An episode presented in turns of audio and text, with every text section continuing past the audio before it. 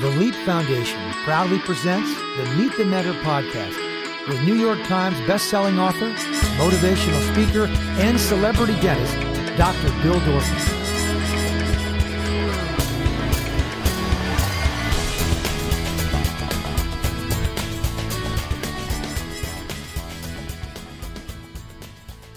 Nick Blayton is a real estate agent, but not just any real estate agent.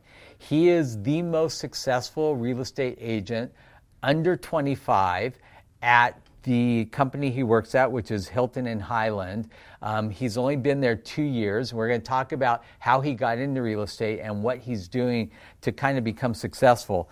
But he's a top performing agent. He's closed 42.6 million in transactions in his first two years of being licensed. He's also sold more properties than any other agent under 25.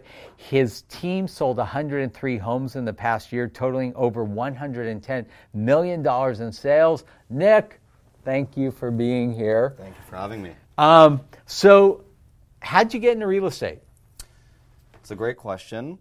Um, I actually, so to start a little before real estate, I used to sell makeup uh, door to door. So I was kind of, I, w- I would show up um, to work and I'd bring a huge bag with me of like 20 bags of makeup and I, I knew nothing about makeup. So it was a lot of like hair extensions and lip kits and stuff like that. And I would kind of show up in, in public places and businesses like a, maybe like a, a restaurant and I would go person to person, interrupt you while you're eating. Hey man, sorry to bother you. Um, check this out really quick. And you're like, I don't, I don't, uh, I don't wear makeup. And I'm like, listen, I know you got a girlfriend. I know you got this. And uh, long story short, I ended up realizing that I was really good at sales, and I was becoming one of the top performing salespeople in the country for our for our company. And um, my uncle and aunt, who are a couple of my biggest kind of mentors, and I, have seen these people come from kind of nothing, and they they grew up in apartments, and then they got the condo and the house, and now they have the mansions and Ferraris, and they're they're like a very good, um, just a good couple. Also, have been together since high school, so they're people I respect, just like good people, not all about the money. And they told me, they said, Nick, if you're good at sales, why don't you sell something more expensive? Which was like a foreign concept to me, but it, it made a lot of sense. They're like, when you sell a bag of makeup, you get $8. When you sell a house, you can get 80000 or more. And, you know, it made sense. It's like everyone kind of works the same amount of hours, like 8, 12, 16, whatever it is, but you're not necessarily working 10 times as much hours to make 10 times as much money. So it's like, why not kind of think bigger in a sense? And that's kind of where it all started. He introduced me to a, a couple agents, and I met them. I kind of started shadowing them and doing whatever they asked me, whether it was setting up open house signs on the streets or handing out flyers or going to door to door and whatever you know they kind of needed. And then they eventually hired me on a on a commission only basis where I was I'm essentially like lead generating. So I would be cold calling and I'd be knocking on doors, hey, do you want to sell your house? And a hundred people a day, no, no, no, no, no. And then finally, after about 11 months, got my first sale. Um, it was for 1.8 million, actually down the street over here in Hollywood Hills, and it just kind of took off from there for sure. So here's the thing: there's a lot of people in LA that like go into real estate, kind of because like they can't find anything else that they want to do, and they they get these big dollar signs in their eyes, and they think they're, they're you know just like you did. They think, well, I'll sell something that's really expensive, and I'm going to make a lot of money. But it's a very very competitive market. What have you done that's kind of made you stand out and be more successful than like 90% of the people that do it for a year or two and then quit? Yeah, and to add to your point, I think 87% of real estate agents or people that get their license never sell a single house. So you're right, it's kind of very low barrier of entry. Anyone can go and take the test and get their license. But to actually sell a house, uh, I would say it takes a lot of, you need persistence, you need relationship management. Um, my team specifically, what we do, I think that, that really sets us apart, is our business model is focused on um, houses that didn't sell before. So we kind of are going after expired listings. We're going after frustrated sellers and people that they try to sell their house for six months or a year or longer, and they've tried with all these different agents and they, they couldn't sell it.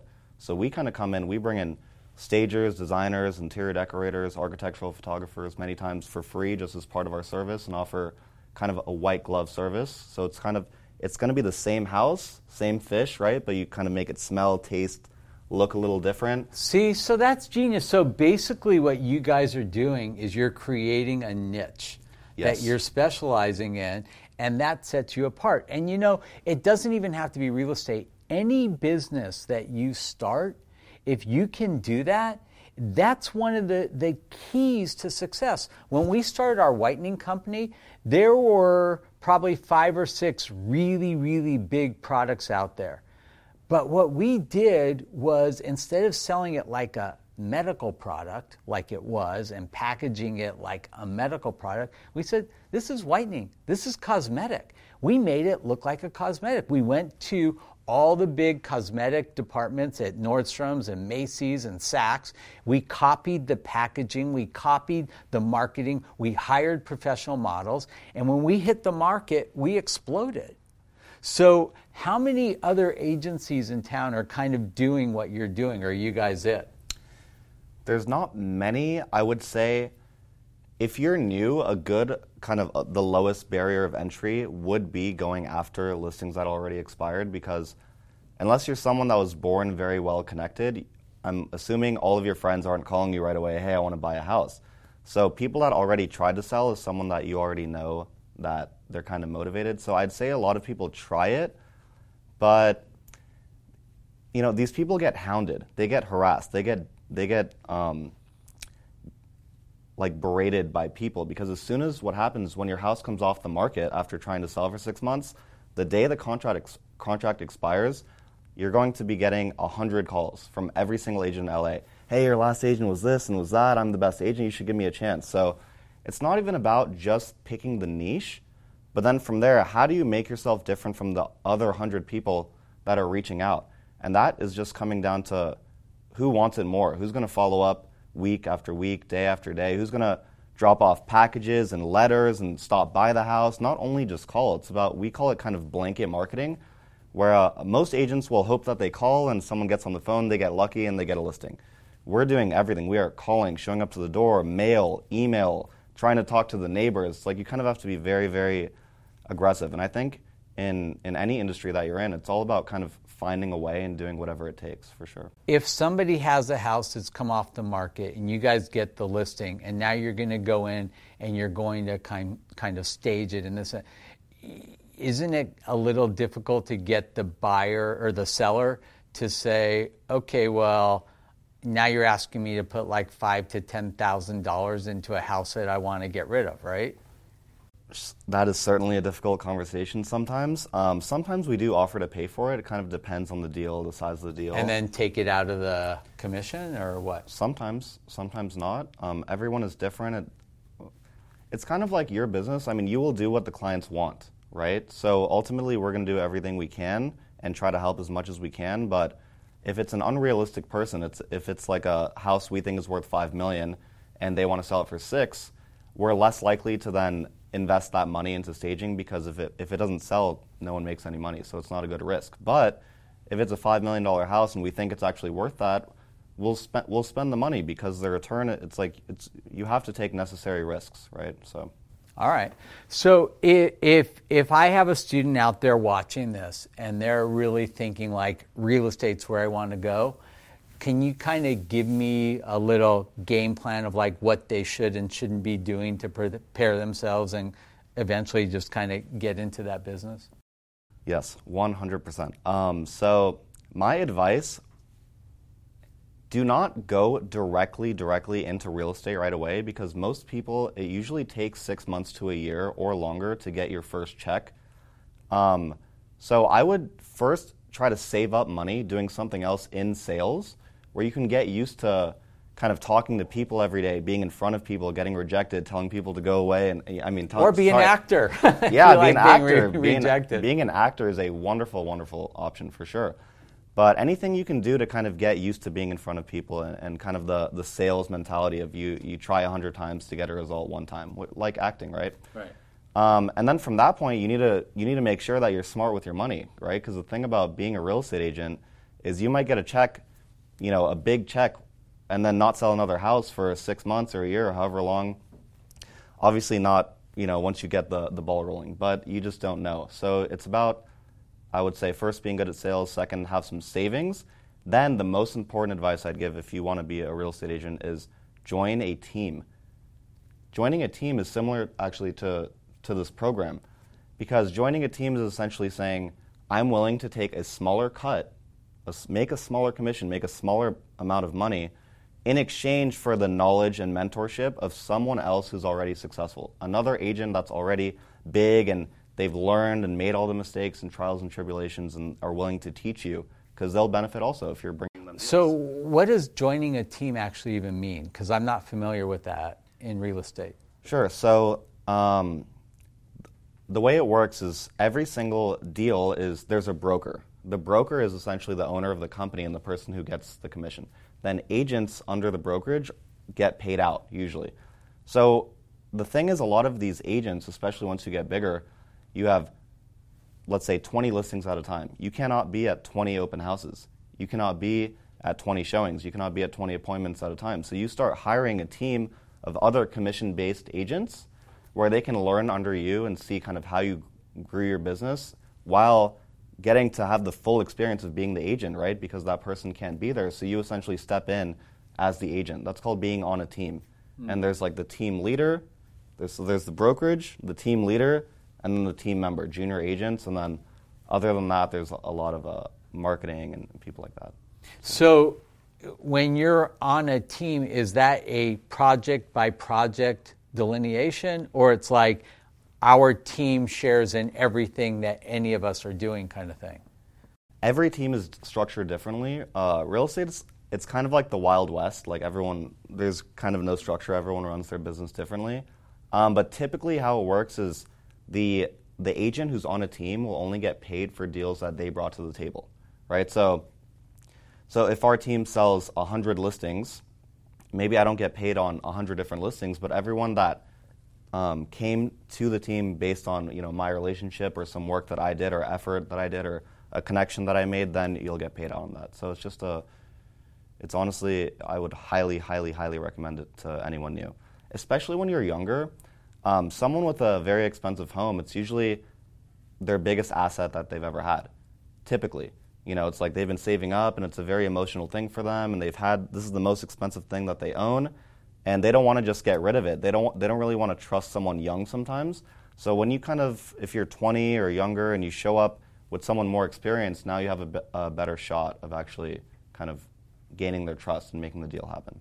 What's your favorite part? This is going to be odd, but I feel my favorite part is when there's someone that gives you a really, really hard time. They're not interested at all, and they're like, "You're the hundredth person to talk to me today. I don't want to do it. I don't want to do it." And then you follow up for months and months and months, and they finally call you. They're like, "Nick, you're the only one that after eight months is still reaching out to me. You can sell my house." It's just like a very gratifying. It's kind of like when you anything you do for a long time, right? Like school or anything. When it, when something takes a long time and a lot of effort, it feels good. All right. And what's the biggest challenge? The biggest challenge, I think, for me is learning not to get excited. A lot of people will talk to someone and they'll kind of, they'll like spin them in, in a circle and say, yes, I want to do this, or, you know, maybe a deal opens escrow and you're like, start counting your money, yes, I'm about to make this, and then things always go wrong and it happens. So if you get excited every single time, you'll be crushed daily. Like you'll be hurting badly. So I think to avoid that, um, just try to kind of stay stay level headed. Don't let the ups get you too up, don't let the downs get you too down.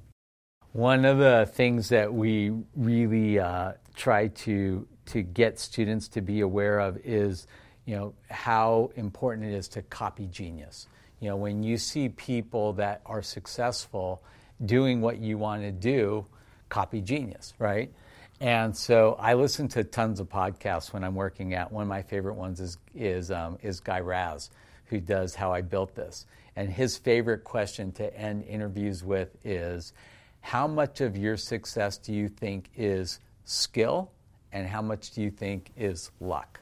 I think that I don't like the word luck to me is kind of it's not a good word. I don't like to I don't like to feel that anyone that has made it or is successful in their industry got lucky. I like to say it's maybe 90% skill. I mean, the harder you work, the luckier you the luckier the luckier you get as well. I call it the law of compensation. So the more that you're working and putting in time and sacrificing, someone's randomly going to call you. Like maybe it's not even one of the people that you were reaching out to, but I feel like the world kind of pays you back when they see that you've been putting in a lot of effort and sacrificing. And about what you just said also the about the mentorship. I think that there's there's really there's two types of people. So I, I really want to stress I think it's really important to know that when you see someone successful, there's there's kind of two reactions. One is you're a hater. And a hater is actually an acronym, I believe it stands for having anger towards everyone reaching success. And you kind of see that person and you go, they got lucky or they're not even that good, I can do that, and you get jealous. And it kind of, what that does is it makes you feel like the people that did make it, it wasn't in their control. So therefore, it's not in your control, right? And that's not really a good mentality. The other side of the coin, and this is something that my uncle and aunt taught me, it's when you see someone successful, you should be going, how did you do that? And kind of wanting to talk to them and, and learn the, the, the principles and characteristics that they have to become successful because it, it really is having a mentor, it's, it's like a, a cheat code. It's the best way to, to cut the learning curve. Everything you're saying is what we teach at Leap. I mean, it's so true. You know, it, it's really funny. I love the Crown Council of Dentists. It's a great learning environment. I get up there and I don't have to feel like I'm bragging. It's like, you guys, this is what I did that worked. This is what I did that made me successful. Just go copy it like I'm giving it to you, right? There are other groups in dentistry where if I gave that same lecture, they'd be filled with just like these haters that like, and so early on in my career, I stopped speaking to those groups because I'll never forget. I, I won't. I, I, there's a very prestigious university that called me up and said, We would like you to come be the keynote speaker. I'm like, Wow. And so my first question is, Okay, what's my honorarium? They said, Well, zero, we don't pay. I'm like, Okay. And you better be really good. I go, What do you mean? He goes, Well, we're going to be really critical. So, like, just be prepared to be grilled. And I said, No, thank you. He goes, What do you mean? I said, No, thank you. He goes, You don't want to come? I go, Well, first of all, you're not going to pay me. Then you're going to like grill me? I'm like, I don't need this. He goes, Do you know how prestigious it is to be asked to come here? I'm like, I don't care. I don't need it. And they were like, you're, Do you know you're the only doctor that's ever said no to us? I'm like, Honestly, I, that's not an environment I want to be in you know? And I think you nailed it on the head. I mean, literally, you guys, if you see people that are super successful at what they're doing, copy them. When I opened my dental office in Beverly Hills, Century City, where we're sitting right now, the last thing they needed was another cosmetic dentist. So, what I did is I found the five most successful cosmetic dentists in the Beverly Hills Century City area, and I shadowed them each for like a week. And I realized this was really good, this isn't good. And all the stuff that was really good, I did. And within a year or two, I had more patients than all of them because I copied genius. Yep. Right? Yeah. That's the secret. All right, last thing. What's next? What's next? Just trying to get bigger, kind of raise the level of the deals that we've done. So um, like you know, last year the biggest sale that I did was 4.7 million, and right now, even actually today, after this uh, interview, I have uh, two listing appointments. One is for a seven million dollar house. One is for eight million dollar house. So it's kind of just leveling up, and then eventually starting my own team and having people kind of beneath me. I think would be fun. But I do want to stress one last thing about the uh, the mentorship. I think a lot of people are scared because they feel that you know a mentor wouldn't why would someone just tell me the secrets? Why would they give me their information and have me be better than them? And I think the reason for that is once you reach a certain level of success um, financially or whatever it is, people don't really care about money anymore. They care about being significant and kind of giving back and helping. So once someone has already made it, you know, like yourself, for example, you don't want want to hide all your secrets, and I don't want other dentists to be good. I want to be the only good dentist. Like you want to give back, you want to help people. It feels good to know that you've acquired all this information now that you can share it and help other people, right? So you mentors know, want you to reach out. You are so wise beyond your years. It's true. I mean, I'm probably the most in demand dentist to come speak at dental schools because I've had such an eclectic career in dentistry, you know, from being a dentist to being on two primetime TV shows to being a New York Times bestselling author to growing a company from zero to $1.3 billion. There aren't any other dentists that have done that. And the first thing I tell every, like, I, I sit there and I look at all these bright, shiny, young faces of dentists, and I say to them quite earnestly, I said, Look, I'm not here to brag or boast. I'm here to tell you what I did so you can copy it and do it better. And I wish for all of them all the joy and success that I've had in dentistry because dentistry to me has out, eh, eh, far exceeded every expectation I ever had for this profession. And if I can turn them on to that, you're right. I mean, giving back is the best part. The best. Yeah. Sure. Feels Thank good. you, Nick, so Thank much. Thank you so much. All right, Dr. Bill, over and out. To learn more about the Leap Foundation, go to leapfoundation.com or find us on Facebook at facebook.com slash the Leap Foundation, on Instagram at Leap Foundation, and on Twitter at Leap Los Angeles. Listen to the Meet the Mentor podcast with Dr. Bill Dorfman on Apple Podcasts, Google Podcasts, Spotify, Stitcher, or wherever you listen to your favorite podcasts.